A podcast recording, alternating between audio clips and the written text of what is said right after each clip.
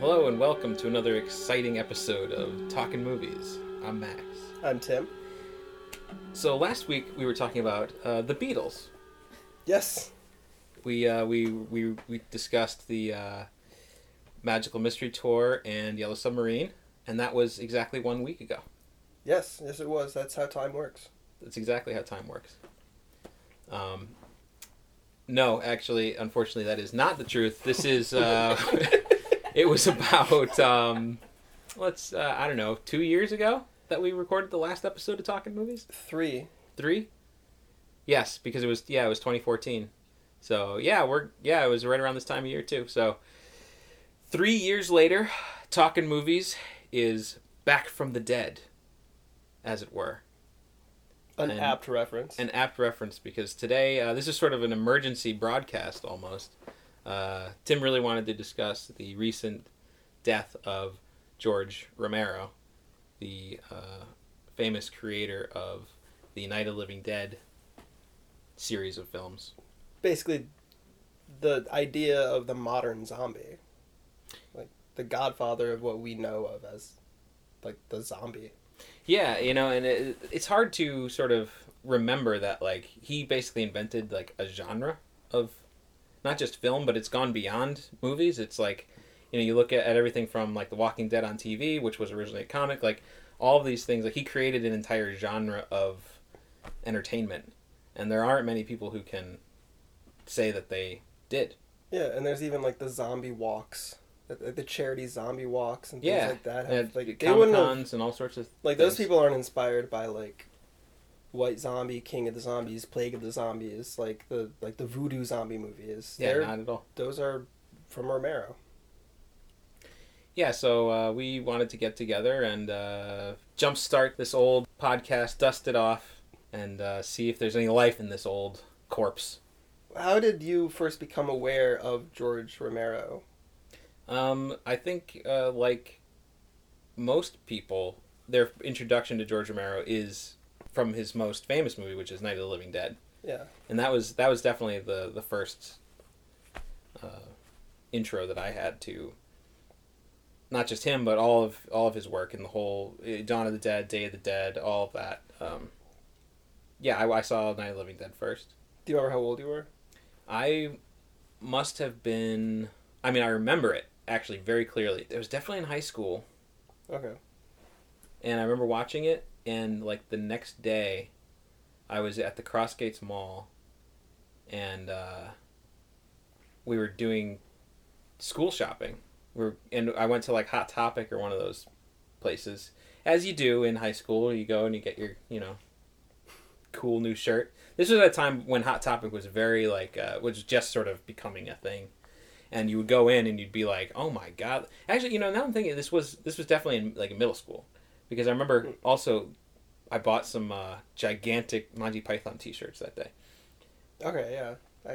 Um, I think I remember those shirts. Yeah, and I was in middle school, and for some reason I thought it was just a great idea to wear extra large T-shirts as a scrawny little thirteen-year-old. But anyway, I remember walking in and seeing a, uh, a Night of the Living Dead poster, and I had just watched the movie the night before, and I was like, I need that poster, and so I, I bought it, and I've had it hanging in my bedroom at my dad's house for well ever since. Awesome. I uh I saw it for the first time when I was either about to turn 10 or I had just turned 10. And uh, I think I've I've definitely talked about this uh, on a previous episode where my parents would uh, buy me just really cheap videos as a child. Yeah. And Night of the Living Dead, unfortunately for the people who made it, fell into the public domain. So there are thousands of different editions of it out there. It, it's kind of funny that you're talking about your parents buying you cheap movies because you, you talked about this last week when we talked about uh, Magical Mystery Tour and how your uncle bought you Magical Mystery Tour. Yes. Uh, he also got me uh, the Mexican Santa Claus on VHS. Yes, you were you you, you said this last week. That's too. right. Okay. yes, last week. Um, but I I mean, my parents must have known what Night of the Living Dead was, even at that time. Not that it was that long ago that I was ten, I guess.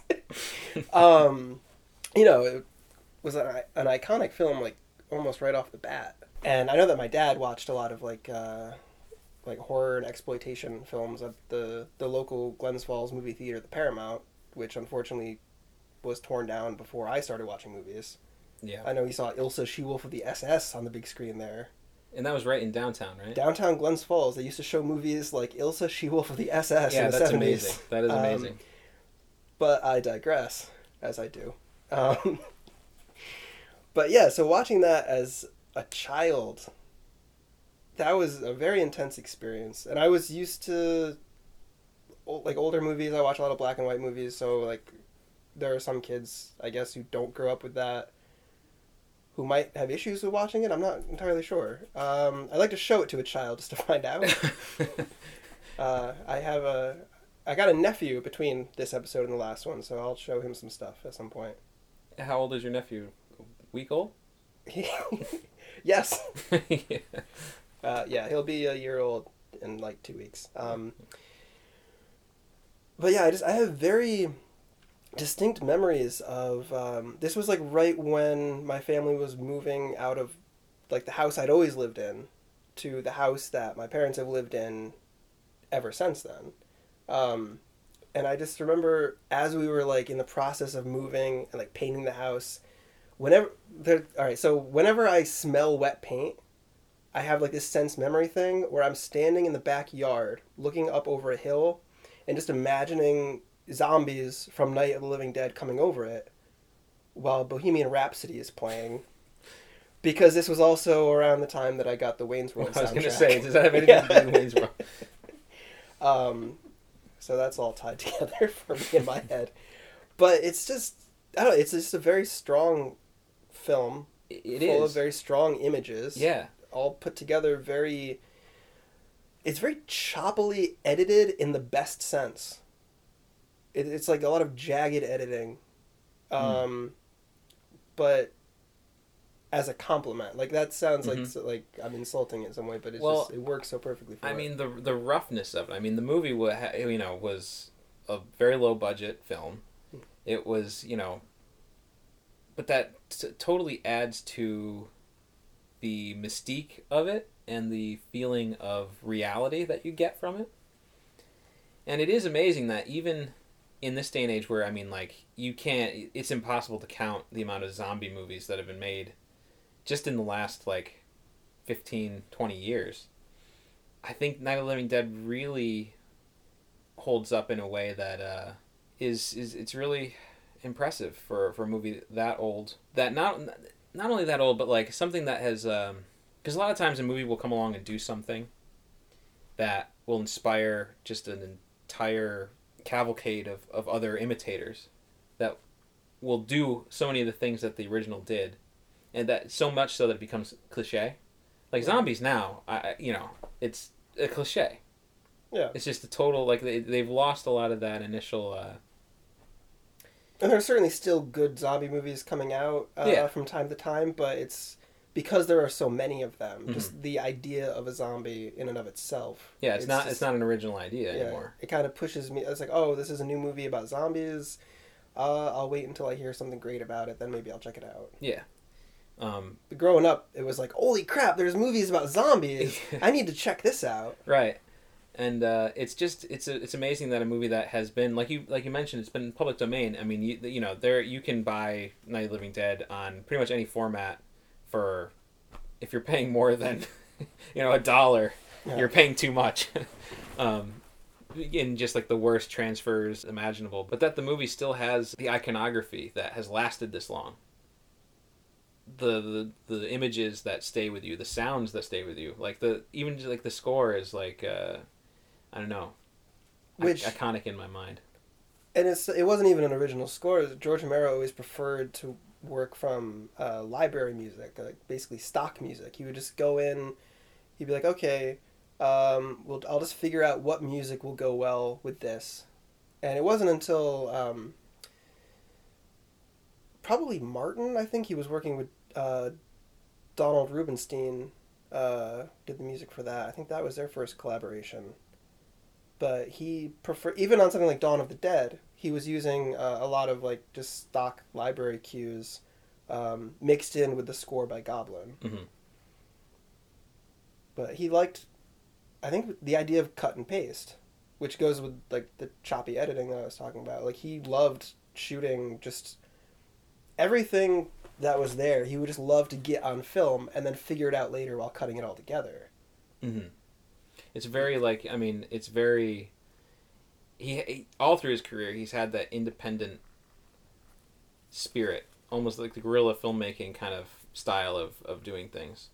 And when he started working with the studios, it sort of, it really hurt his career, because he remained fairly independent for like twenty years, and then um, in '88 he did Monkey Shines Mhm. for Orion, and he got screwed on it, and then he did the Dark Half again with Orion, unfortunately as they were in the middle of uh, declaring bankruptcy, so that got shelved for a couple years.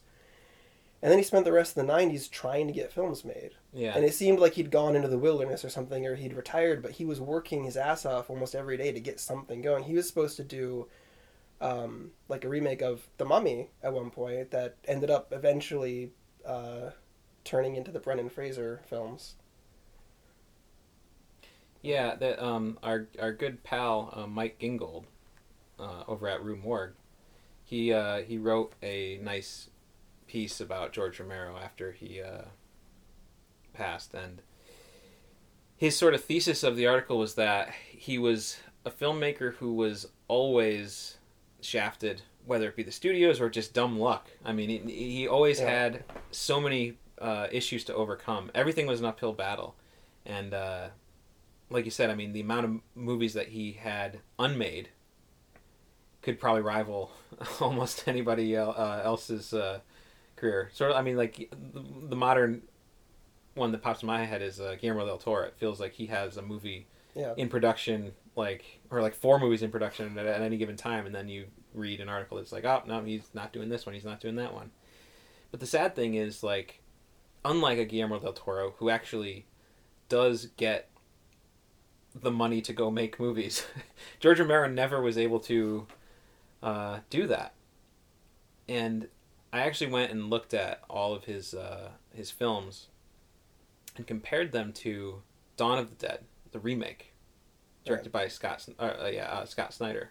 Zack no, Snyder. Zack Snyder. Sorry. And uh, in two thousand four, and it's sad that the Dawn of the Dead remake has a bigger budget than any movie that George Romero ever made, ever directed himself.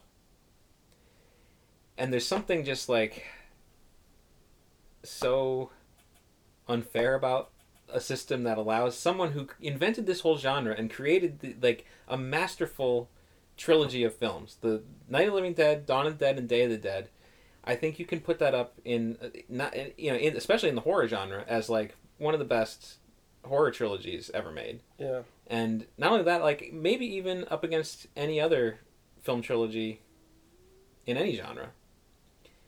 He literally sort of like single-handedly created this whole uh, archetype and did it in such an amazing way. And he was never able to you know he, he around that same time he made land of the dead with a you know he wasn't able to get the budget for that as somebody like Zack Snyder who was fresh faced and pretty much new at the time was able to like get the money to remake one of his movies there's just something so like Hollywood is just so unfair Yeah. Um, at the same time, I feel like it was almost a good thing that he always kind of remained, or for the most part, remained on the outside because he was able to make the movies he made were for the most part his movies. Mhm. They like he he would always be the first to talk about his collaborators and uh, their contributions and stuff. But I mean, as far as the overall vision of the films and definitely the political stances they would take. Um, I certain I, I could see like certain studios not letting him get certain things in if he'd gone with them. hmm and uh, it's kind of similar to um, like he was always very good at talking about the themes behind his films, like um, which is similar to Wes Craven, who also passed uh, fairly recently. Uh, I believe like was that like two years ago at this point. Between these two episodes, I believe. Yeah. Um, yeah, the, that was one thing that struck me when I saw that George Romero had passed. It sort of left me with like, man, the, the horror genre is really losing its its legends. Yeah, we still have John Carpenter and Tobe Hooper. Yeah. For what that's worth. Mhm. As, I mean, that sounds like a personal dig at them. Like, I'm very glad they're alive. uh, I just mean, when you think of the films that they used to make and the films that they've been allowed to make hmm recently, because they're also people who struggled to get money. Yeah. Um, you know, they're all part of like this. Well, now you can think of them as like the old guard of horror. Right. But in the late '60s and into the '70s, they were like the new faces of horror, and they Yeah. really revitalized the genre and modernized it.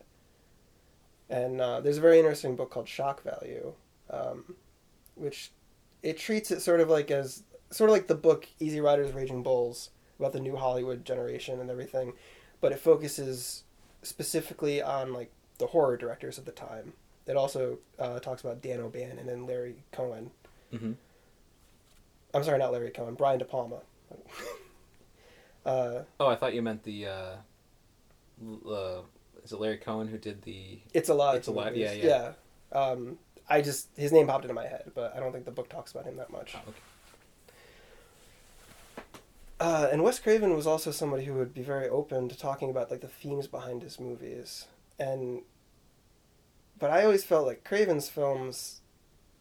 Uh, sometimes he was better at talking about the themes and actually making the movies. hmm Like something like People Under the Stairs, that it it deals with a lot of very interesting things, but it's not a movie that I really enjoy watching all that much. Right. Um, I think the same could be said about George Romero's uh, later uh, Dead films.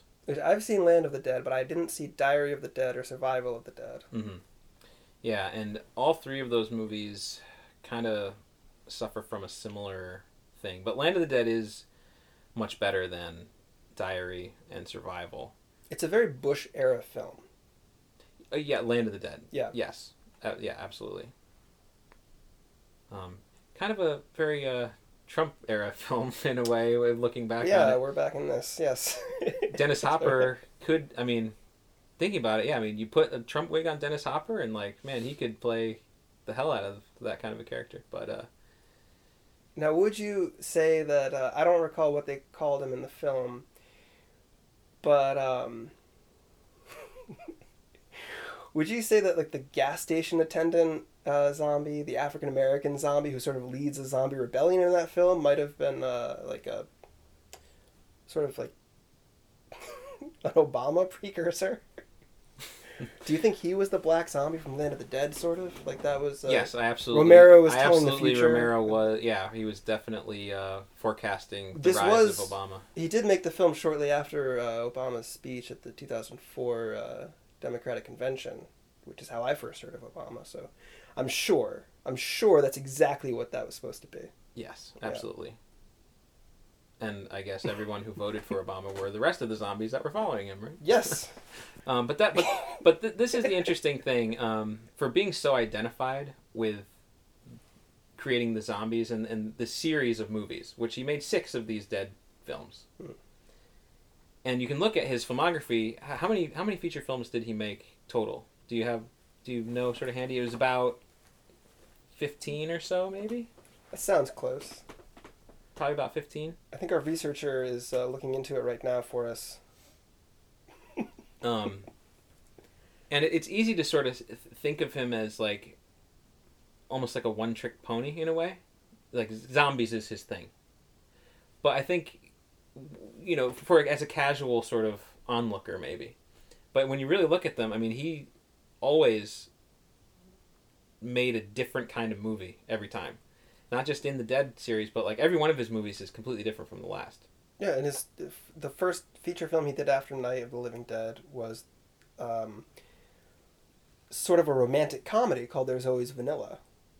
hmm Yeah, I saw that on IMDb, and I I I've never heard of it. I don't know what it is. It's um it's available as a special feature on the DVD for Season of the Witch, uh, which he'd made under the title Jack's Wife, but because of his name, people wanted to distribute it as a horror film, so they called it Season of the Witch, and then a, a porno uh, distributor took it up, added some hardcore inserts, and called it Hungry Wives. but anyway, uh, 16. 16. So 16. 16 feature films, so yeah, but 15 was close, but uh, there's always vanilla sort of falls in with like the early like Brian De Palma comedies like Greetings and Hi Mom that he made with De Niro. Like, uh, it's very it's early '70s, but it's a very very '60s movie, and um, very. It's not an amazing film, but it's very interesting, and uh, it goes in some dark places. It's basically a romantic comedy, but you're you're you, you identify with the characters, but you can't really get behind, especially the the lead character. well, what's it, what's it about? Sort of roughly. Well, it's about this uh, this guy who uh, he's been on the road for a few years, and he's coming back home to his family um, in Pittsburgh, where most of Romero's films tend to take place and be shot in and around. Um, and he meets up with his father and takes him to sleep with some prostitutes. And then he meets this commercial actress, and they start a relationship. And he's very you know the like the stereotypical like late 60s early 70s uh, free spirit. Like i can't be tied down anywhere. This this society you know it can't hold me down. And he just comes off as an arrogant prick. And i think part of that is politically romero would identify with you know the left of that era. But he was you know too old to be a hippie. And he could sort of see the hypocrisies in a lot of it. And like in that film and season of the witch they're very feminist films. Possibly because uh, his uh, first wife i believe nancy romero helped with the writing of them. Uh, well with the writing of season of the witch at least. A lot of the issues in the films are seen from a female perspective. Even Mm. though there's always vanilla has a male protagonist you're usually on the side of his uh, long-suffering girlfriend in it uh, including like a very tense scene where she has to go get a back alley abortion towards the end. Oof. Yeah. So it is interesting that I mean, and so those films were made in between him making Night of the Living Dead and Dawn of the Dead, and also what else was in there? Martin as well. Uh, well, after Season of the Witch, he returned. He got sort of close to Night of the Living Dead when he did The Crazies. Right, right. The Crazies, yes. Um, Which is about a uh, government uh, biological weapon or uh, accidentally being released on a town. and it makes them, like, it makes everybody in the town crazy. No kidding. And they're very, uh, they're zombie like, hmm but not zombies.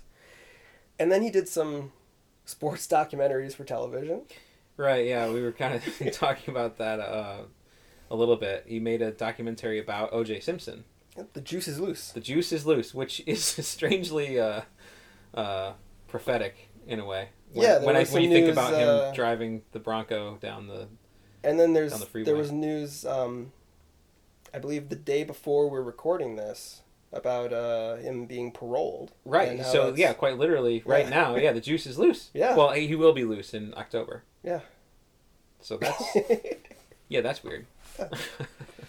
um, but yeah, so we haven't seen any of these uh, sports documentaries. Um, No, but but what what's interesting is like um, it seems like he really tried to like he got his foot in the door with Night of the Living Dead, Mm. which is a horror film, but then he went and tried to make all these different kinds of other movies that weren't necessarily in the uh, the horror genre. Yeah. Um. And he, I guess he returned to it with with the Crazies. And then after the uh, the TV work, he did Martin, which he always thought of as, of all of his films, um, at least as recently as ten years ago, uh, which was the interview that I heard where in which he said this. Um, that was the one film of his where he would go back and watch it and be like, "Yes, that's what I wanted this film to be, and I'm happy with it." Really. Yeah. That's the one. Martin. Huh. And I've never seen Martin. Maybe that's the one. If uh, you know, if you if you've seen all of his Dead movies and stuff, and you're looking to maybe check another one out, maybe in honor of George Romero, I'll I'll watch Martin because that's the one that he was uh, most satisfied with. It's a very good film. I remember when um, I was a kid, Fangoria put out a uh, hardcover book called Fangoria's Best Horror Films, and it was sort of like a compendium of like uh, different like interviews and articles, uh, most of which had appeared in the magazine. But they also had top ten horror films from each decade, from the '60s to the '90s. Even though if it, it was like '93, so I I'm not sure if I remember what was on that list. um, and Martin made the '70s list, as did Dawn of the Dead. Hmm. So, um, for those who don't know, what's Martin about? Uh, it's a vampire film. Maybe. It's about a confused young man who uh, moves from Indianapolis to, uh, well, a suburb of Pittsburgh. and he moves in with his. Uh, he's he seems to be about twenty, and he moves in with his elderly cousin. Um, the elderly cousin is convinced that this young man is actually a very old vampire. And the young man is definitely he's a confused young man. He's got a lot of issues and he does kill people and drink their blood. As vampires do. Yes. But uh, there's there's much debate in the film about whether it is a family curse of some sort or if he's just uh, a disturbed young man who is killing people, drinking their blood. And um, it intercuts uh, like the the main storyline with these black and white flashbacks. Not even really flashbacks. They could. All right, it's it's ambiguous. They could be flashbacks, uh, but like he'll be running away from somebody, uh, like in just like you know the modern time on the color film and everything, and it will cut to black and white, and he's wearing like 19th century clothes, being chased by torch wielding villagers. Mm. So it's like, are these flashbacks or are they just how fantasy, he sees himself right? or delusions? Perhaps. Yeah. It's a very very interesting film, and it like all of his early films, it has that jagged style of editing, which. I feel like a lot of independent film today, you aside from looking at like who's in it and the special effects, it's hard to really tell the difference between an independent film and a studio film because Yeah. everybody tries to make their film look like a regular film with the, the very strict rules of like coverage and the hmm reverse angles and things and it doesn't need to be that way but it seems unprofessional to a modern eye when it's not that way Yeah. unfortunately And there's uh, I mean, there's su- such access to, I mean, you know, I mean, when you have s- studio films being shot on like red cameras, Hmm. and then you have, you know, independent filmmakers can get a hold of those very same cameras for you know way less than what it would have cost back then to like shoot some of those independent films on. You know the difference between like shooting on like 16 millimeter and 35 millimeter. There was a much bigger uh, cost, atta- you know, attached to that. and a lot of his early films shot on 16 and blown up um, they don't really look that great and i'm hoping that you know maybe they'll be able to put out some new restorations in the future. Hmm uh, oddly enough night of the living dead on its more recent incarnations looks extremely crisp and clear. Well, I just read that um, there is a brand new 4K digital restoration of Night of the Living Dead that was uh, approved and, and I guess had some input by George Romero. Um, and I guess it was shown at the, the MoMA in New York uh, earlier this year a couple times. And uh, George Romero's quote about it was something like, you know, this is the the closest that it's ever looked to, what it was, you know, originally supposed to look like. And uh, it was also announced that uh, Janus Films has picked it up for theatrical distribution, so they're going to be showings of it um, theatrically. Is it Janus or Janus? You know i'm not sure Okay, well, I'll Maybe say it's- Janus. let's say Janusz. Janus. i don't know Um, but they're going to be showing uh, the film theatrically in October, so maybe through like Fathom events or one of those kinds of things. Um, but because it's Janus Films, they obviously have close ties to Criterion Collection, so there's a lot of rumor and speculation that the Criterion Collection is going to be uh, releasing it on home video, which would be pretty cool. That would be very exciting. Yeah, because you know, Night of the Living Dead, because it's it's in the public domain, there are so many different versions out there. Like any you know distributor can release the film on DVD or Blu-ray or whatever the hell they want to do to it. They you know they they there are colorized versions, there are redubbed ver- there's all sorts of different versions of uh, Night of the Living Dead. But because it's so you know readily available, not a lot of companies take the time to you know nobody wants to take spend the money on restoring it and so yeah it's nice to see that it's got a proper uh, restoration Yeah, because there there are a lot of uh, or a handful of editions out there where the um, the original filmmakers were sort of trying to reclaim the copyright. So, like that's what led to the '90s remake, the 1990 remake. Mm. Um, directed by Tom Savini yeah, which is not a horrible movie, and I really enjoy what they do with Barbara's character in it. yeah But then there was like the 30th, I think it was the 30th anniversary edition where uh, Bill Hinzman, who played the the first modern zombie, the cemetery ghoul, in the original film, uh, they shot new scenes with him.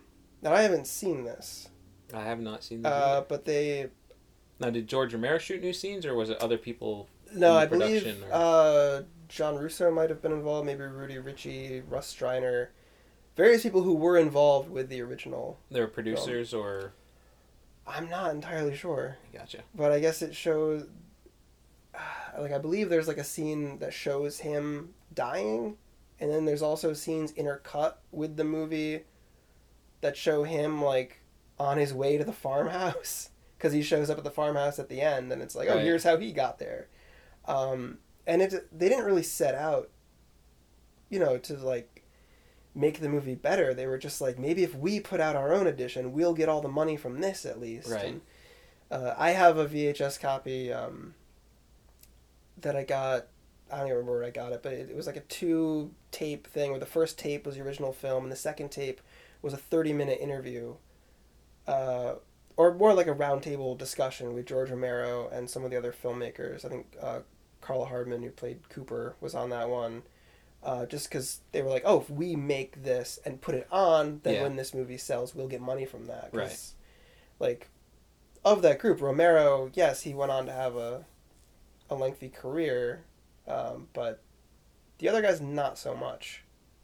do you know the story about how or why the film slipped into the public domain to begin with I believe they put the copyright for it at the beginning of the film instead of the end of the film, and it got cut off, or vice versa. Something really silly and simple. Yeah, I, I, I had heard that it was the copyright information was some somehow left off of the title screen or wherever it was supposed to be. So it's not in the movie. And that's how it was so you know, somebody was able to seize upon that and Uh, just distribute it them, themselves or whatever and it, I guess whatever rules about being able to contest that they they you know the I, I don't know what it seems like it would be a very simple thing. Yeah, to be like, oh no, court. I actually did make this, and this is all one big misunderstanding. You know, this is my thing, and you know, but- Remember, it could be like, see the guy on the on film right there holding that microphone, playing the interviewer. That's me. So clearly, I'm in it. Mhm. Like I know, and that guy, he was in it, and then like hundreds of witnesses to them making the movie. yeah. So I'm not exactly sure how all that worked out, but man, I mean, I I can't imagine something like that happening today. we'll keep our fingers crossed as we try to make our own movies. yeah, yeah. Next thing you know, like nowhere's in the public domain.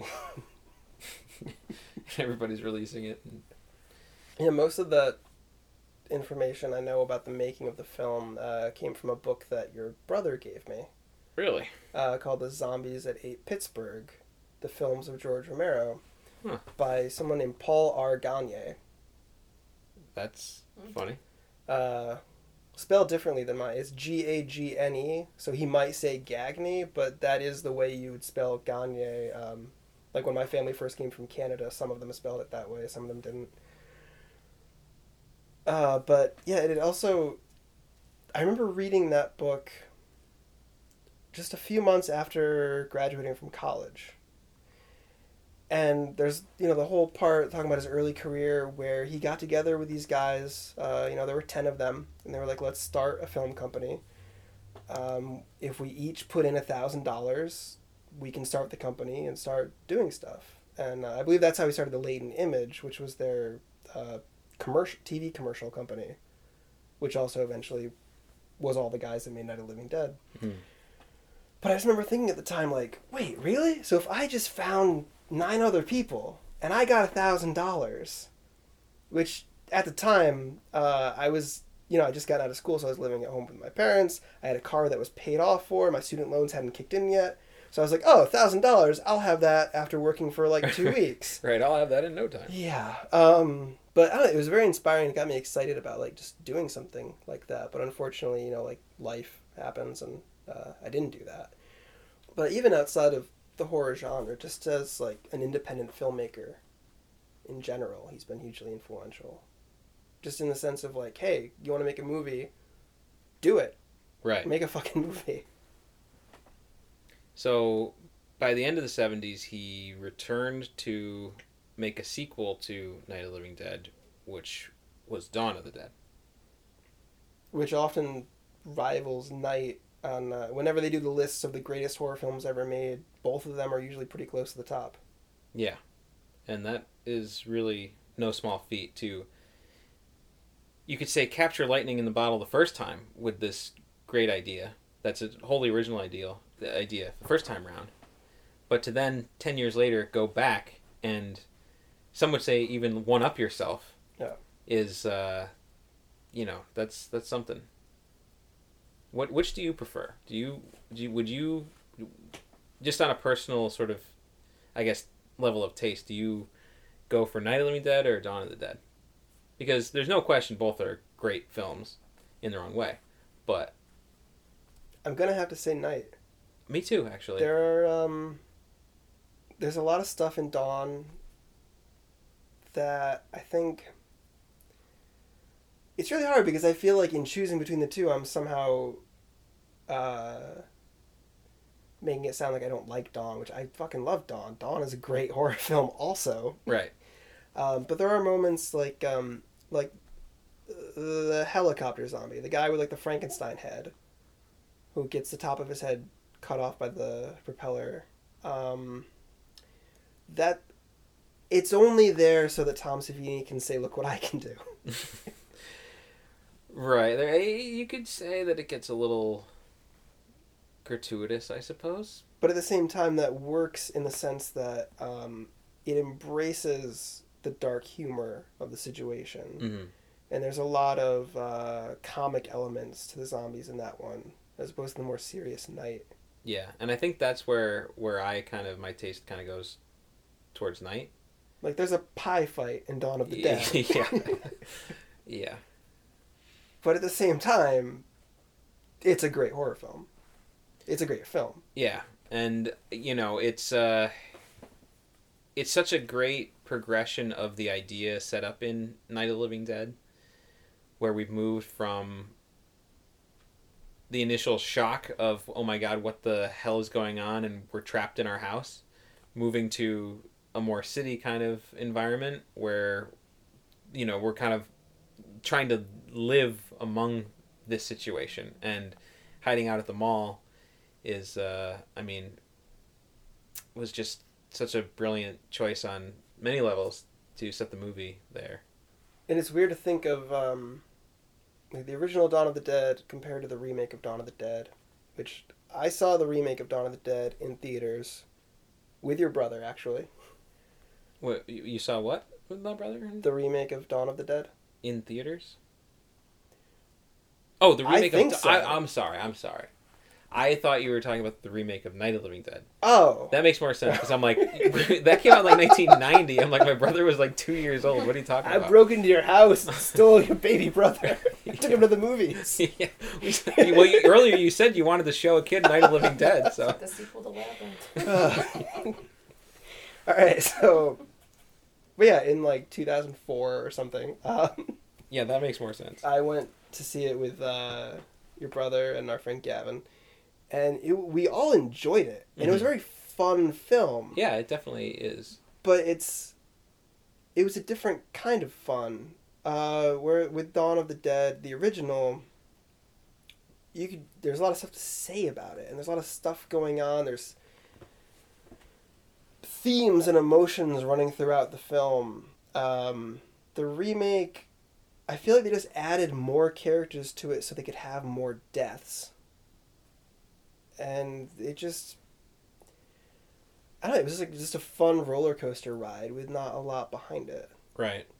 Well, because anything that is, it, it because it's retreading. Uh, I mean, by nature of the fact that it's a remake of this movie, it's like everything that was to be said was said in the original. So it's weird, like what you know, what do you you know? It's not. It doesn't feel like it's bringing anything new to that conversation, Yeah. really. Well, but what's interesting is like you you mentioned the tone of the remake, which it is um, a, a, almost like a lighter tone. Um, that same year, Shaun of the Dead came out, which is not really a remake of Dawn of the Dead, but it's a uh, It's an homage. it's an homage. It feels like it could take place in the same world as uh, Romero's Dead series. And I, I think Shaun of the Dead is a much better uh, tribute than the remake of Dawn. I of love Dead. Shaun of the Dead. Shaun of the Dead is a great movie. Yeah, and I because it's I, because I think it's bringing something new to that whole conversation while still being a lighter tone. Um, yeah, so it's interesting that both those movies came out in two thousand four. I don't know what was in the I don't know what was in the water. Well, I think 28 Days Later was in the water. Right, that came out in two thousand three. You're right, and then suddenly it was zombie fever all over again. Yeah, and then the book World War Z, I think, was like around that time. And when did Walking Dead start? Oh, Walking Dead started before 07? it was started. It, it, it was actually Walking Dead. I think It was a comic book series first. though. Yeah, I, I think the comic was being written before uh, 28 Days Later came out. Okay. Because I, I think I read an interview with Robert Kirkman, the writer of Walking Dead. And both Walking Dead and 28 Days Later start very similarly with somebody who was in a coma waking up after the zombie apocalypse. And according to Robert Kirkman, he was like, I had that written already. And then I went to go see 28 Days Later and was like, oh my god, this is how my comic starts. But, uh, But that is also how the movie Day of the Triffids from the early 60s starts, so I feel like. well, he was kind of like, well, you know, ultimately I'm doing something different. I'm just going to stick with it, you yeah. know. But um, it is it is weird how those things sort of collide, where like the sort of collective consciousness of sort of pop culture kind of reaches a certain point where it's like people are just thinking about the same sort of things. I still have not seen the 28 Days movies. Or, well, 28 Days, 28 Weeks, and then. Well, there was the 28 Days with Sandra Bullock, which I also haven't seen, but is unrelated. well, there was twenty. There was. Is the Sandra Bullock one? That's twenty eight weeks, or That's is it twenty just, it's just called 28 Days. And then there's twenty and then days 28 later. days Yeah, yeah, later, yeah. which was apparently not a sequel. I don't know how many disappointed Sandra Bullock fans showed up opening day. Right. But Um, but it was the success of, of, of those movies that led to uh, George Romero's return to the genre in 2005, I think it was. Land of the Dead came out. I believe so. I think it was too. Well, I know that uh, because Simon Pegg and and uh, Edgar Wright are in Land of the Dead as zombies. Oh, that's right. So, and it was because George Romero loved Shaun of the Dead, and was like invited them to come on set. I remember it was in 2004 or 5 where I uh, found a screenplay online for Dead Reckoning, which was what Land of the Dead was supposed to be. Right, that was the original title of the movie. And it was supposed to be a much, like you were saying earlier, it was supposed to be a much larger scale film and ended up having to be uh, tightened a bit. Mm-hmm. But we are kind of jumping ahead because it, it was it, it was interesting how like the Dead series kind of uh, evolved with the with modern times because you had Night of the Living Dead in the '60s, you had Dawn of the Dead in the '70s, you had Day of the Dead in the '80s, and it's there's something nice about having that distance between them. Like you can tell that it wasn't just like George Romero wasn't really never seemed interested in trying to like milk it. You know what I mean? Mm. Where like he wasn't rushing to get like you know oh Dawn of the Dead's a hit. Yeah. Let's you know just jump right in on a you know on a sequel. There was a good amount of time there. Yeah, he followed it with. Knightriders. Yeah, that's a complete left turn. completely different from anything else. Um, Knightriders is you know for those who don't know, it's a movie about uh, it's like a Renaissance fair with type of- motorcycles. with motorcycles. So there's Yeah. there's motorcycle jousting with Starring people Harris. dressed in full knight attire. Um, and I mean, I, you know, I challenge anyone to look at the poster of Knight Rider and tell me that you do not want to watch that movie because it just looks ridiculous.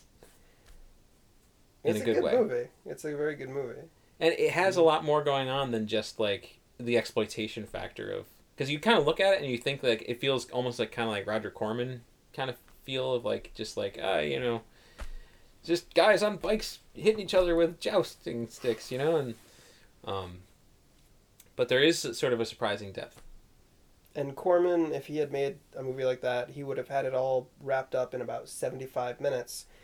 One of the big criticisms that's often lobbed against some of Romero's films, especially his later films, is they're often about two hours long, when usually a genre film, they try to keep it around 90 to 100. right Knightriders is two and a half hours. yeah that's insane and it's time well spent i feel. Like you know you could tighten it up a little bit some of the action scenes but um romero's often uh very dedicated to showing like building a sense of character a sense of location like all the scenes in dawn of the dead where you're just getting to know the layout of the mall. Yeah yeah. which pays off at the end when the bikers are in there and the zombies are in there and you need to kind of figure out how to get from one place to another. Mhm.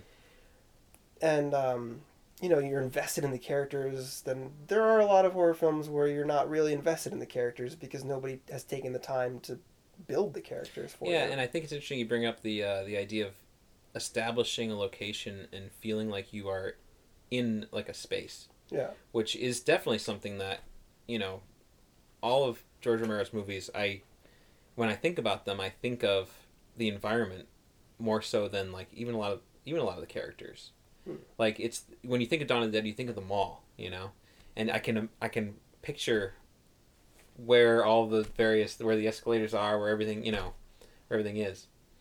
And uh night of the living dead you had the farmhouse day of the dead you have the underground uh bunker. but yeah army bunker silo i think they call it. complex. Even but then even in movies like uh like monkey shines there's the house that uh i forget the character's name that he lives in. He's a monkey shines is a movie about a he's paraplegic. Quadriplegic. Quadriplegic. Um who has a little monkey A friend. helper monkey. a helper monkey uh, who helps him with you know he's like uh, oh you know give me my you know medicine or get this from the fridge or whatever and so he, he has this little monkey that hops around the house and helps him with things but uh, the monkey goes bad bad monkey um and that movie's that movie's really i like monkey shines I was surprised. I have very positive memories of watching Monkey Shines. It's been a very long time since I've seen it. Um, in the time between now and our last episode, I've actually started listening to podcasts that other people do. Yeah. And one of the ones I listen to the most is How Did This Get Made? Uh, which is a very funny podcast. And much much better than our podcast it focuses on what they perceive as bad movies and they had an episode on monkey shines and i was like what no what and i listened to the episode and i'm like okay i get where you're coming from right um, but i feel like if it's a movie where if you go into it with the right attitude you can be completely in it. And uh, one of the three hosts of how did this get made uh, June Diane Raphael, uh, she actually was sort of defending it at times because she said like the other two hosts were sort of um, knocking it like how long the movie is and how slow it was getting going. And she said we need that first half hour all that stuff where we're getting to know the characters like that's the one part of the movie she thought really worked and uh, i feel like that was very important to romero Yeah, and you know, I think it's something that uh, I see a lot of modern films. A lot of you know, and this is sort of a I guess, a criticism towards bigger budgeted kind of like Hollywood fare. fucking rich kids but there is this sort of feeling of like, uh, you know, this breakneck pace that a lot of them have. That I wondered, like, why, you know, you have like a, a, a movie that's over two hours long, and it feels like we're moving along the, the story so fast that we have no time to like really just settle into a scene and that like can breathe and have its own presence. Knightriders um, reminds me a lot of a Robert Altman film, uh, Buffalo Bill and the Indians, or Sitting Bull's History Lesson, which came out in '76, and um, it's sort of similar in the sense that there's this group of traveling performers who are all basically uh, they've taken on these different persona. Um, you know, they're like they're Wild West performers in that one, and then Knightriders, they're like, oh, we're all acting like you know we're in medieval times, Mm-hmm. and that was when I first started to like realize like, oh, actually, Romero and Altman actually have a lot in common in that sense that they will have like these when they do have larger casts, you know, it'll be like this panorama of like all these different figures interacting with each other, and uh, you get to know them over the course of the film. And then they also have films like like Altman has like Three Women and Images, uh, much like Romero has something like Monkey Shines or Season of the Witch, which are confined and they're like character studies. You have like this main character that you're Mhm. dealing with.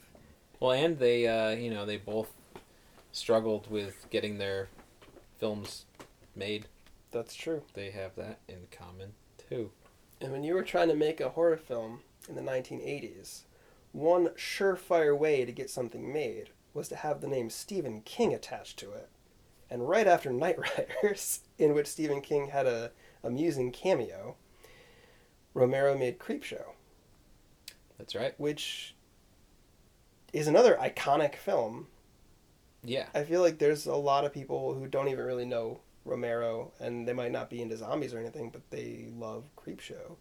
Creepshow is an anthology film. It's four stories, Five. five stories. The- which there's The TV version I saw as a child was four, and uh, they cut out the um, "They're creeping up on you," the last one with all the roaches. the roaches. That's my memory of it. It could also be that I set the VCR incorrectly, so it just cut off after the end of the fourth story. which was something that one had to deal with back in those times. yeah, you kids today, you don't know anything about that. Um, yeah, so it's a, it's five stories, and it's it's all strung together by this uh, framing story about a young kid reading a comic book, and uh, it's very kind of like pulpy, kind of uh, sort of like a modern take on almost like a Twilight Zone type of a. It was um, heavily from the Dark inspired by the EC comics, Tales from the Crypt, Vault of Horror, The Haunt of Fear. Because Romero, well, he he was never like growing up. He wasn't one of those people who's just like, oh, horror movies, horror movies, horror movies. He just loved all movies, but he did have an affection all of his life for the horror genre, and he was aware of those comics. And Stephen King wrote the screenplay, and he loved those comic books. Stephen King, or no, George Romero loved the comic. They both did, They both. but yes, Yes. but Stephen King was the one who wrote it, Mhm. and uh, and he stars in it. In well, in one of the stories. In the second story, the uh, it was the lonesome death of Jordy Verrill. Jordy. Yeah, there's his name. and it's really uh It's brilliant. It's a brilliant buffoonish performance. when you when you say like, you know, oh, Stephen King acted in this the horror movie. It, it's the, the kind of performance the complete opposite of what your mind would go to. yeah, It's just a very well. The whole film is somewhat tongue in cheek. Oh yeah, it's a sure. fun movie. It's a fun comic book movie. Yeah. Uh, and many of the shots are made to look like comic panels. Everything's at you know canted angles and things, and just random colors will come into the shots. Very interesting. There's like animated effects. sequences and like the stories will uh, begin and end so, somewhat animated uh, to show that their stories being read from a comic book and then like an animated like meanwhile will appear on the screen from time to time it's hard for me to imagine a movie like Creepshow coming out today. I feel like the last time anyone tried the the sort of anthology movie at, le- at least that got like distribution on a theatrical level was uh, I wanted to say Grindhouse by Quentin Tarantino and Robert Rodriguez, but now I'm remembering like, well, there's stuff like trick or treat Trick or Treat. Well, yeah, there is stuff like Trick or Treat, which does it in a completely different way and there's stuff like uh, VHS and the ABCs of Death. although there's very few anthology films now that are one writer and director Mm, that's true. doing the whole thing all the way through yeah. there's a lot of like a lot of them are basically compilations of shorts Yeah. now there are a few like trick or treat which i think is is a very very good horror film Yeah, so and and that movie is, has actually sort of caught onto its own sort of cult following in a similar way that Creepshow kind of has its cult following. Mm. Um, yeah, that's a good comparison. I completely forgot about that. Um, and they actually are making a Trick or Treat too, I believe. So when I said before that I can't imagine a movie like Creepshow coming out today, like I actually can't imagine it because it does happen. although trick or treat is different though because you know the creep show has those five stories and they're separate stories and they take place place within like the confines of a comic book sort of whereas trick or treat is various stories intertwine, intermingling cut back and forth between the stories Mhm. um, i'm not excited about a sequel because i think standing alone it's it's just fabulous yeah. um, and also, I was a little underwhelmed with uh, Krampus, which was the horror film Michael Dougherty made. And I didn't see after that. Krampus. Yeah. It's a fun movie, and I'll pro- it'll probably be one of those things where I watch it every Christmas. Um, Adam Scott and Toni Collette are very good in it. It's the only time I've ever really been able to find Dave Koechner very entertaining. Um, but it's just, it just feels like something's missing. Mm. I don't know. But speaking of sequels, Creepshow had a sequel as well, Creepshow Two. Yes, But did George Romero have anything to do with that? He produced it. Uh, it was directed by Michael Gornick, who was the director of photography for several Romero films. Um, I'm not sure which ones. I know that Knightriders and Martin uh, were shot by Michael Gornick, so I'm assuming Dawn of the Dead was because it's between them, but I Mhm. don't want to commit to that. And it's so and that when did that come out? When did Creepshow Two come out? 87, I believe. So it's interesting that um, that was Romero's cinematographer. Who went on to make a sequel to one of Romero's movies, and then just a couple years later, Tom Savini, who was uh, George Romero's uh, makeup artist and effects artist And actor often. and actor, went on to direct Romero's Night of Living Dead remake. So it's interesting that he was kind of like you know helping out his uh, his crew. He was always very loyal to his collaborators. Yeah, affording those opportunities. Yeah. I think that's what happens when you work independently. You know, you kind of have to scrape together everything, and there's a feeling of like, you know, we're all in it together kind of mentality. And I was watching a featurette on the DVD for Martin, um, just yesterday, I think, or maybe the day before. I'm, it's very late in the night right now. I'm not sure what day anything is at this point, um, but he talks in that movie about the the house, uh, like the main house set of the film is just they all stayed in that house together Mm-hmm. and it was um, one of his friend's uh, mother's house, and she cooked for all of them, and they all just hung out there while shooting, and it was just like a family making a movie almost. Yeah. In between the two Creepshow films, there was the final installment of the original Dead trilogy, which at the time Day of the Dead wasn't really held in very high esteem. Um, it was one of those instances where he had like this very like big vision and it ended up being like a very very small movie, very confined, very claustrophobic, Very confined, very and it works so well for it. And I think, um, just take it on its own, it might hold up the best of the original trilogy. You don't have to introduce it to people. You could just put it on and say, "We're gonna watch a movie," and you Mhm. could just watch Day of the Dead, and it's You know, I. Is it wrong for me to say that Dawn of the Dead might be my least favorite of the Dawn of the Dead trilogy? no because this is America, and you have the right to your opinion. I sir. feel like if I am going to watch any of those uh, of, of those trilogy, I'm I feel like I'm I'm I'm more so I, I'm more apt to watch either Day of the Dead or Night of the Living Dead. I think I probably watched Night the most just because of how young I was when I first saw it. But once I had all three of them on VHS, of course, uh, I probably watched Day the most. If I was going to show something to somebody, I would show them Dawn. Um, because, like, often I would end up in a situation where I would have to hang out with uh, another person, which Who wants to do that? yeah, I know. Like growing up, that was just like, ah, I gotta entertain this kid who's like uh, the son of like my parents' friend or something like that. And I'd have all these like horror movies, and I was like, well, I could show them Dawn of the Dead because there's humor in it. And I feel like I did that a lot. And uh, sometimes it would lead to me actually being that person's friend because we would always have Dawn of the Dead to talk about. Day of the Dead. Um, it's not a social movie. It's a very dark, angry movie. Um, it's a bit. It's very downbeat. I mean, they're Yes. all Yes. you know like movies full of lots of just countless people dying. Yeah, and but- uh, they don't particularly end on hopeful uh, notes. yeah, and like because Day of the Dead, that could be a dream, the ending of Day of the Dead. Because there's that weird cut where I've never you know, considered this. Spoilers for anybody who hasn't seen Day of the Dead. um, but there's uh, the three characters, I believe it's three characters, uh, getting into a helicopter, to escape all the right. zombies who have overrun the uh, the military silo or whatever it is. Mhm. And, And a zombie them- reaches out and grabs the girl, and she turns, and it cuts, and she's waking up on a beach, like on a desert island Oh right, yeah, okay. and like maybe that's just her um her moment her little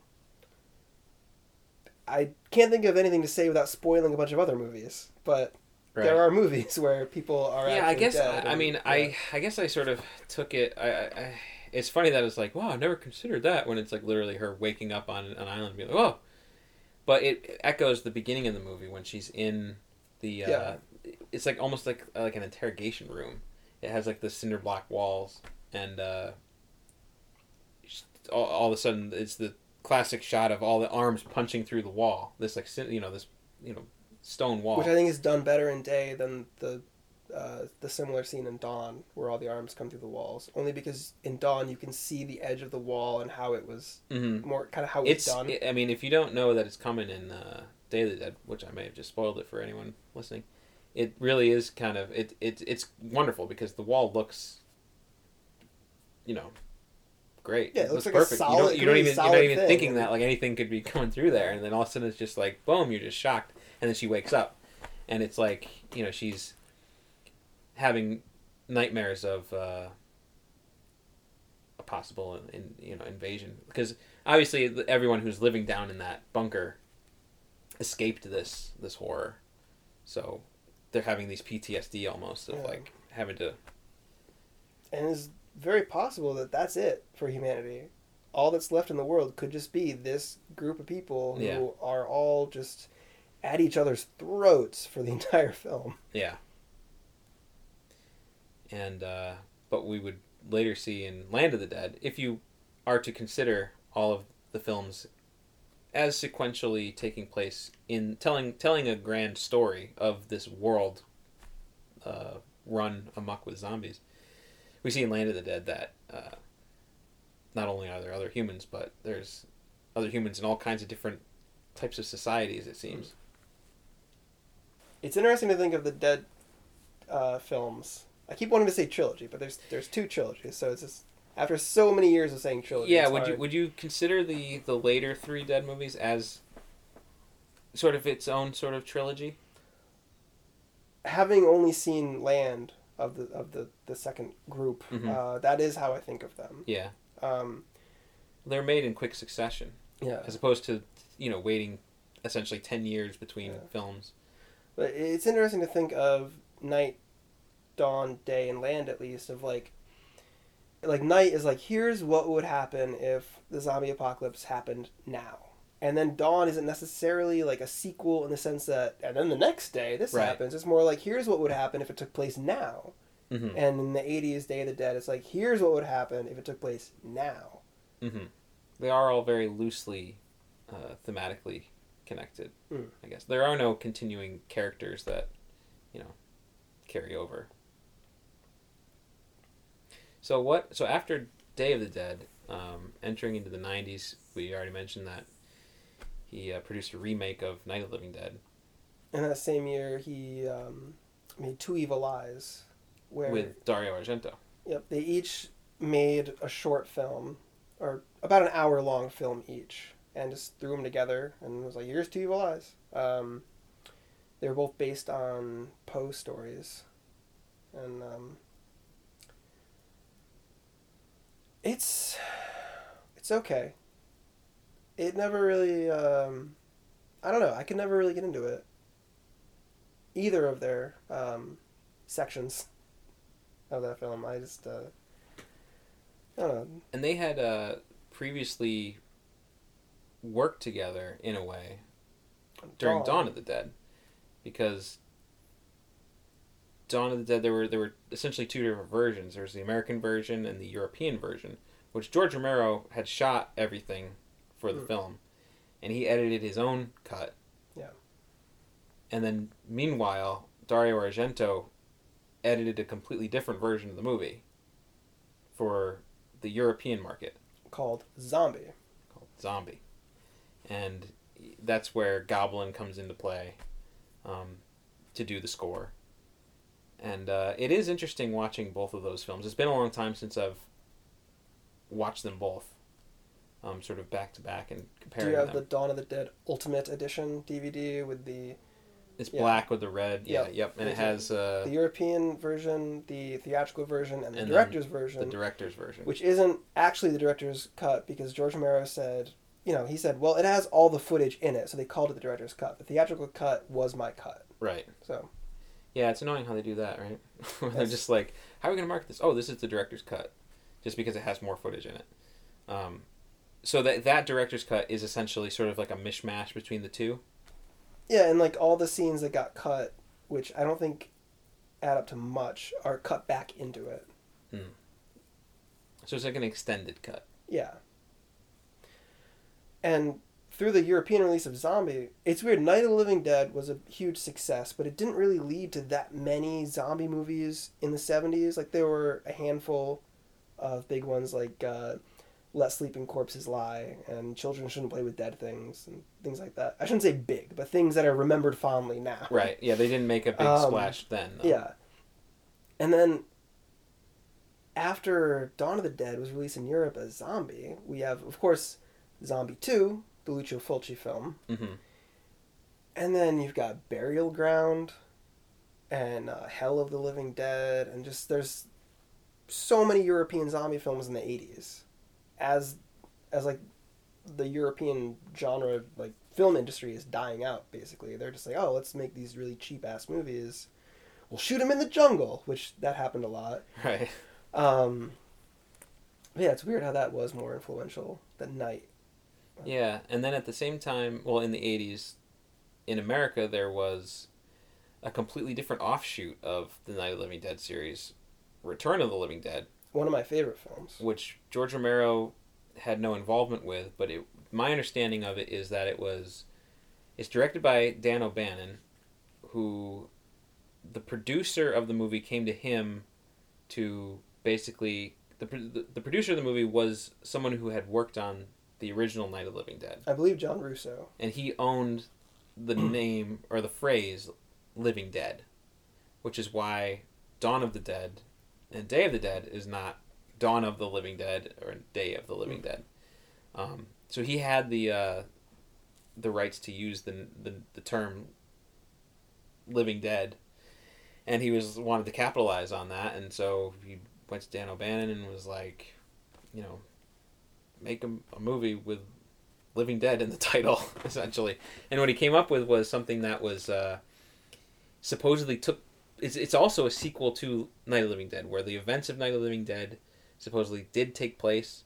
Uh, like the, the movie exists within the within the universe of the film. It's like oh yeah you remember that old movie Night of the Living Dead? Well it was actually based on a real thing that happened and uh, the government just covered it up. And now there's there's like a zombie in a capsule that's left over from that time and it's opened up and all of the the the zombie plague is spread once again um, but it's a you know in tone it's a very different kind of movie than the uh, Romero's Dead series. It's more fun than Day, which unfortunately hit theaters around the same time, and Return of the Living Dead was very financially successful. And yeah, they were Day both of the they were Dead both was, ni- 1985, right? Yeah, and Day of the Dead, um, some say suffered as a result because more people were going to see Return of the Living Dead, and they were like, "Oh, Day of the Dead, that's just a little." That's like the dark." old kind of zombie movie. Yeah, there's no punk music in that one. Yeah, this is like the new kind of zombie movie where there's like you know, zombie punk chicks taking their clothes off. the best kind of zombie punk chick. Yes. um, but yeah, Night, uh, Return of the Living Dead is a really fun movie and really great. But uh, this is about George Romero. Yes. So after uh, Two Evil Eyes, what what else did he do in the '90s? Well, his last film of the 90s was in 1993, or at least that's when it was released, and that was The Dark Half, which was uh, another Stephen King, not so much collaboration, it was an adaptation of a Stephen King novel. After failing to get Pet Sematary made, and failing to get The Stand made, and failing to get The Dark Tower made, he finally did The Dark Half. Um, and oddly enough, about a week to 10 days before Romero died, I saw The Dark Half for the first time. Because I was like, oh, you know what? This, uh, like, Scream Factory's having a sale. Because they've been around for a certain number of years, so things were a little cheaper. So I was like, I'm to buy the Dark Half Blu ray. That was good timing, I think. Um, and then it's a decent movie. There's very good stuff in it. But Romero's the first to admit that it falls apart at the end because it's got a lot of early 90s CG birds. Oh boy. Uh, this is, it was all made just before Jurassic Park. Mm. So, um, you know, they didn't they couldn't really do a lot of what they wanted to do with it. Uh, some of the best bird effects in it are actually things that like really cheap effects. Uh, there's a there's a scene where it seems like there's all these birds just bursting through a wall and coming at the camera, and all they did was set the camera on the floor looking up, and they just dropped a shit ton of birds towards it, and it looks amazing. uh, but then when you get to like ooh the fancy expensive bird effects, it's just Right. and it's the end of the movie, and it's got some great performances in it.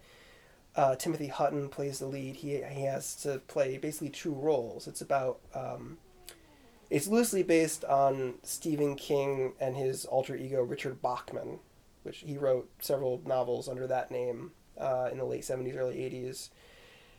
And um, in the film, Timothy Hutton's character, um, he decides to sort of like kill off his alter ego and write more serious books under his own name.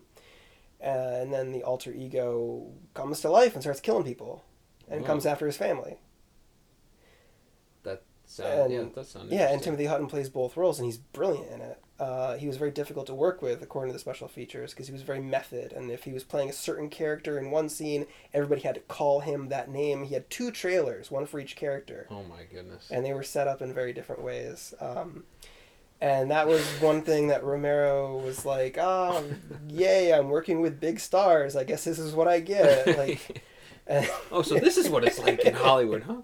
Well, all right. Ah, but it's it's a well-made movie and it's only in hindsight that I'm like ah, I don't know it was okay because while I was watching it until I got to the end I was with it and I had read the book so some of the suspense was sort of like not there for me um but, like Michael Rooker is in it he's great he plays Sheriff Pangborn, who also shows up in Needful Things. And it's weird that Needful Things also came out in 93. Um, the, you know, those, those are both based on Stephen King books. And you have some of the same characters in these two movies from the same year played by different people. And that's a little like all my life I've grown up being like, "Oh, Sheriff Alan Pangborn, that's Ed Harris because of Needful Things." And then I'm watching Michael Rooker from Henry Portrait of a Serial Killer Mm-hmm. and and now a, every James Gunn movie, which is cool for him, right. Um, yeah. He's uh, playing like this small town sheriff. Uh, but that was just me, something I had to get over. That wasn't any knock against the movie. And then after that, um, you know, like I was saying earlier, he tried to get a bunch of movies made. His version of the Mummy probably would have been better than the excrement we saw in the theater about a month ago with Tom Cruise. yeah. Yeah, Um, that- we we should have done a podcast on that. But Yeah. Um, and then he came back with Bruiser, which was another low budget horror movie. And it was one that I think I would have liked it a lot more if it had ended one scene earlier. Because it has a great ending, but unfortunately it keeps going afterwards. And what kind of movie is that? Um, it's about a guy. Now, it's been about 10 years since I've seen it. Okay. And when did this, when did it come out? 2001, 2002. Okay. Um, it's about this guy who works for this company, and he's just kind of like this faceless drone in the company. I think I want to say it's like an ad company, but it's been a while. Uh, and then he, if memory serves correctly, he wakes up one day and uh, basically has a blank face, and then kills people. And I'm really simplifying it. That's interesting. Yeah, I'm oversimplifying it. That's one I need to rewatch. But it, it's a, is it a horror discuss. movie or It's a it- horror movie. Okay. Yeah. Gotcha. Um, I don't think anybody would have let him make anything else at that time, Yeah. uh, for better or for worse. I don't think he was really trying to make anything that wasn't horror at the time, though. I think he, at that point, you know, he'd sort of accepted his role as an elder statesman of horror, and even if you know the the '90s was basically just very a very dry period for him, Mm-hmm. you know, he was he would do conventions and around the time he made the dark half was like right before I started reading Fangoria. And he was always in there. They were always talking about, oh, what's Romero up to? They would have interviews with Romero. Sometimes he'd be on the cover, uh, or his projects would be on the cover. But it's like he wasn't doing anything. Well, he, nothing he was doing was coming out. Right. But he was such a name Yeah. like Carpenter, like Craven, like Hooper. Um, and uh, aside from Craven, the 90s were not good for any of those guys.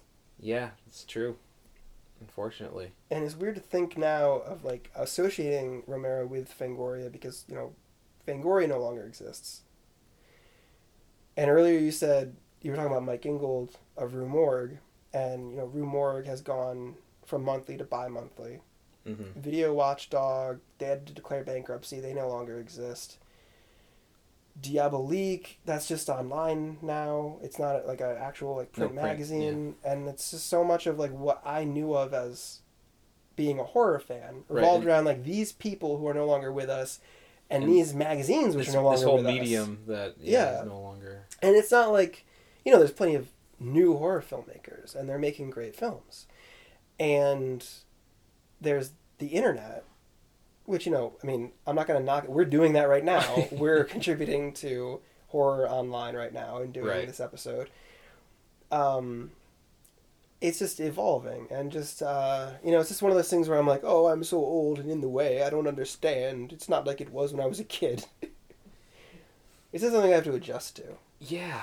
Yeah. It is. Uh, it's a different world completely now, and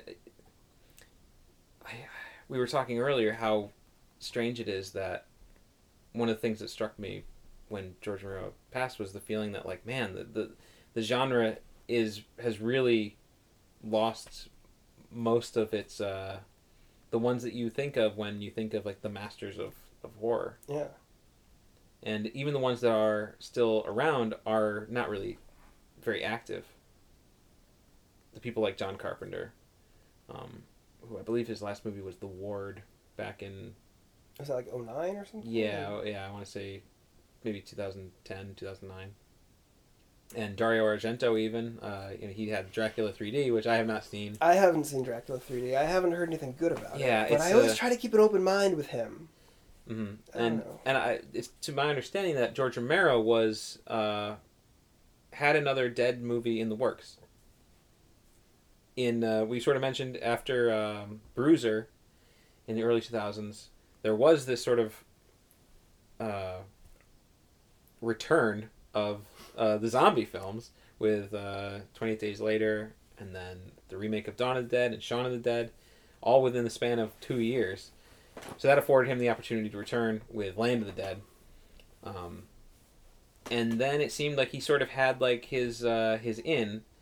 There, I don't. I'm not exactly sure who distributed uh, Survival of the Dead. I mean, um, Diary of the Dead and Survival of the Dead. Diary was Dimension. Dementia. Okay, yeah. And Survival, I'm not sure, but he made those like I think within two or three years of each, of each other. Hmm. Survival, I think, was 2007, Yeah. and Diary was probably like 2005 or. Oh, Diary was 2007. Survival was 09. Oh, okay, that okay, that makes sense. Because I remember I kept trying to buy Diary of the Dead. And then um, for a long time, I was involved with this girl who just kept telling me, no, you're to hate it, and I don't want you to. Uh, Hmm. Maybe I'll let you borrow mine. And she never did. Well, it was weird because it's like I remember when when Land of the Dead came out, it was like it was a big moment. In Yeah. it was like oh my gosh, like the master's returning to the genre that he created. It's like the Phantom Menace for horror fans. That's a great analogy, yeah, because it was like this long-awaited return of you know what what could possibly be after Day of the Dead. We're gonna get another addition to that classic series. Land of the Dead. It's got Dennis Hopper in it. That's pretty badass. John Leguizamo, Asia Argento, Dario's daughter. Mm-hmm. And uh, you know, it's been a long time since I've seen that movie because I remember watching it when it came out on DVD. So that must have been 2006 or something like that. I watched it when I, I found it used for three dollars at a music store. That's that's how I saw it. And uh, so it's one that I want to return to. Actually, I wonder if if now that some of the hype has sort of died. Well, I mean, you know, after not not having the uh, the high expectations for it. Yeah. Um, I wonder how it plays, but it definitely was somewhat of a, a disappointment, and I think in no small part the Um, because I think the story overall is an interesting advancement of where the, the, the series was kind of going. Where I mean now it's like Land of the Dead is about this uh, Dennis Hopper plays a, a almost like a modern day sort of king in this uh, giant tower in the middle of the city where the zombies can't reach into this place. I forget what it's called. It's like kind of like a, like an Irish sounding name. Yeah. Um. It was like the the birth of the uh, like the the term like one percenters, sort of like a Yeah, it's very much like kind of a, almost like a. I mean, it came out in two thousand five. It feels sort of much like, kind of like a precursor to the uh, the Occupy movement or something, where it is like, you know, you have your Wall Street executives on the top floor, and you've got all the zombies down on the on the street level, and they're all left in squalor, while everybody in this tower is, uh, you know, living the high life. Romero had the solution to it all right there. Eat the rich. Yes, Yeah, cannibalize the rich. Um, yeah, so I think like the premise is is definitely interesting, and it and it feels so much more open and bigger than any of the other movies, which are all very, uh, you know, you're locked inside these these places. But in Land of the Dead, I mean, like the name sounds, you know, you're out in the open a lot Mm. in in these in this sort of apocalyptic cityscape. and it does carry forward the idea of uh, like the evolution of the zombies. Like in Night of the Living Dead, they're basically just they're basically just ghouls, and they're just like after you to feed. Mm-hmm. And Dawn of the Dead, they're going to the mall because, I mean, it puts forth puts forth the theory that oh they're coming to the mall because this is what they did when they were alive and they have like a memory. Yeah, they go and they wander the mall and they go Yeah. you know window shopping. Yeah, a very not so subtle dig at consumerism. Mhm. And then Day of the Dead, you have that one zombie who's being like retrained to be human again, sort Bub. of. Yeah, Bub, played by Howard Sherman, I believe. Um, and then in Land of the Dead, It takes the, the idea of zombies trying to act more like human to Yeah. actually lead a rebellion. yeah, possibly. lead a Like, rebellion against the humans. Yeah. And uh, I haven't seen the newer uh, Planet of the Apes movies. Are there parallels? Do you think between like the way that like the zombies are were evolving and the way that the apes were evolving in the in the uh, the apes movies of the past few years? Yeah, yeah, like- because it, yeah, in um, Rise of the Planet of the Apes and Dawn of the Planet of the Apes, there's an interesting There little go, connection Dawn. there.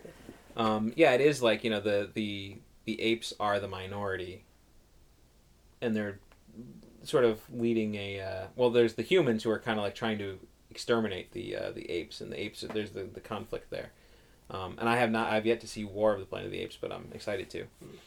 Um, I haven't seen any of them, and I want to see all of them. yeah, they're really great. It's interesting that Romero is never like, oh, the zombies will take over, and that'll be a bad thing. It's just like the zombies will take over. You're gonna have to get used to it. Yeah, it- It's, like very David Cronenberg's Shivers. it's like living among you know just having to readjust to this new normal kind of life Yeah, which struck a chord in '68 with the political turmoil and the youth generation and like everything like, you know, it was this very volatile time where everything seemed to be changing, and a lot of old people were like me right now, just very confused and scared by what's happening. it's not like i remember and then like in the '70s, it's it's uh, with Dawn of the Dead, it's really stressed that like the zombies are just doing what you're doing. They're just wandering around the mall consuming. hmm and uh, you know the the survivors they're just in the way and they're holding on to their like old outdated like oh this is our place. We need to hang on to it and don't share it sort of like.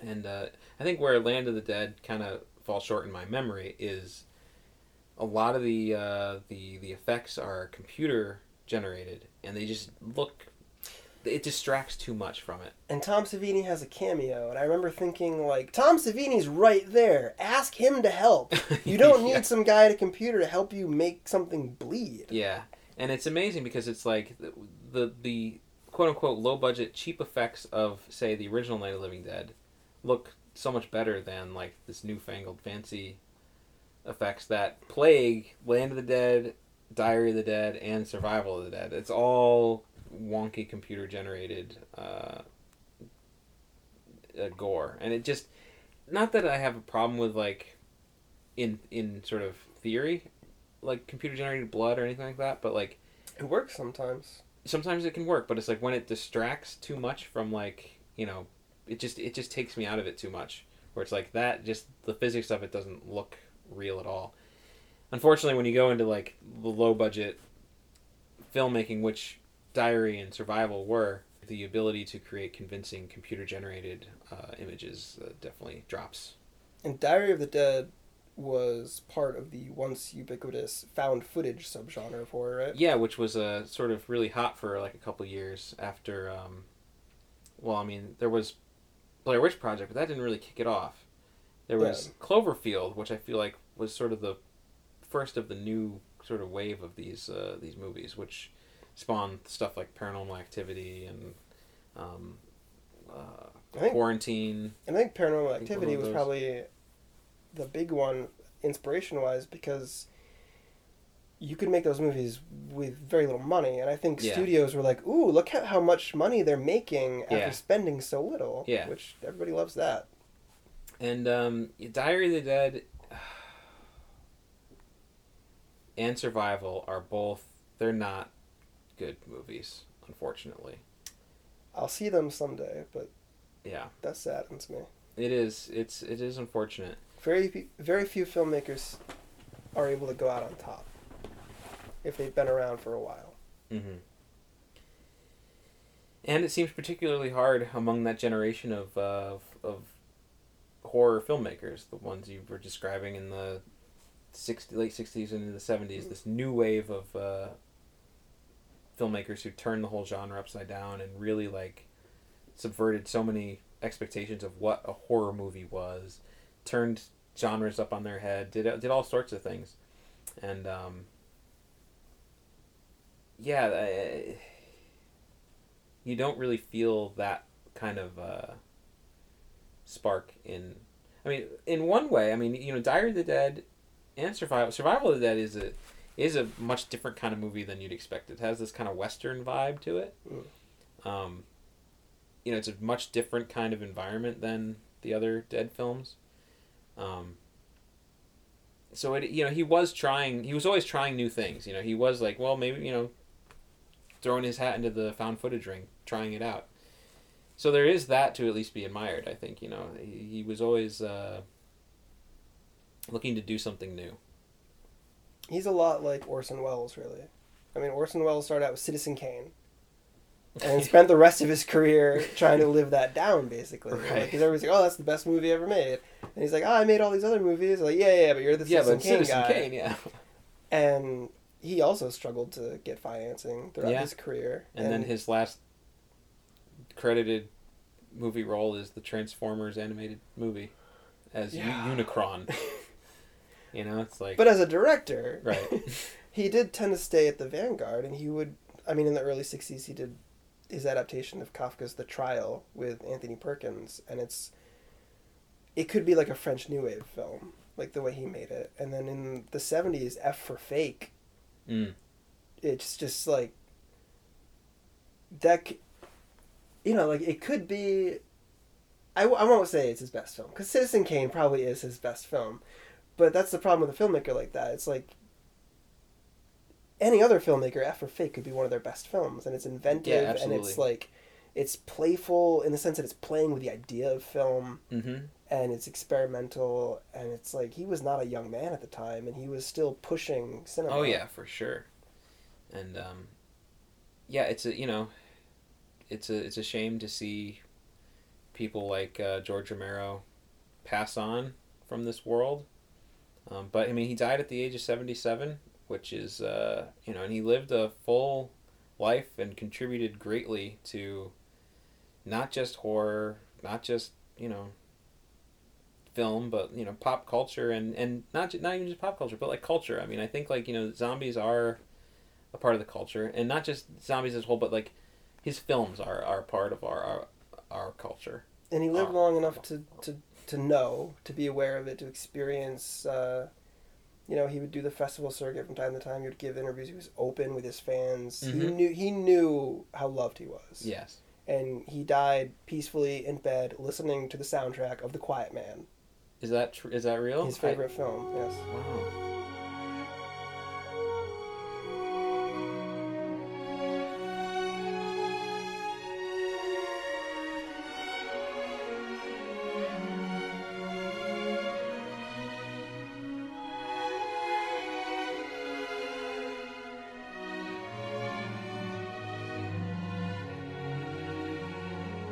That was George Romero. We sort of looked over his whole career there. It's great to be back, talking movies again. It's it's unfortunate that this was uh, what inspired it, but um, let this be Romero's legacy. he We shall us. be your torchbearers. You've inspired us to relaunch our podcast. Uh, we love you, George.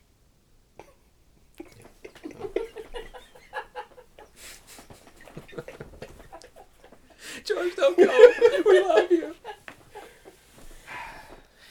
All right, well, thank you for joining us for another exciting episode of Talking Movies. We'll see you next week when we talk about The Expendables 3. I'm Max, I'm Tim. and we'll see you next time. That's the only way to end it, right?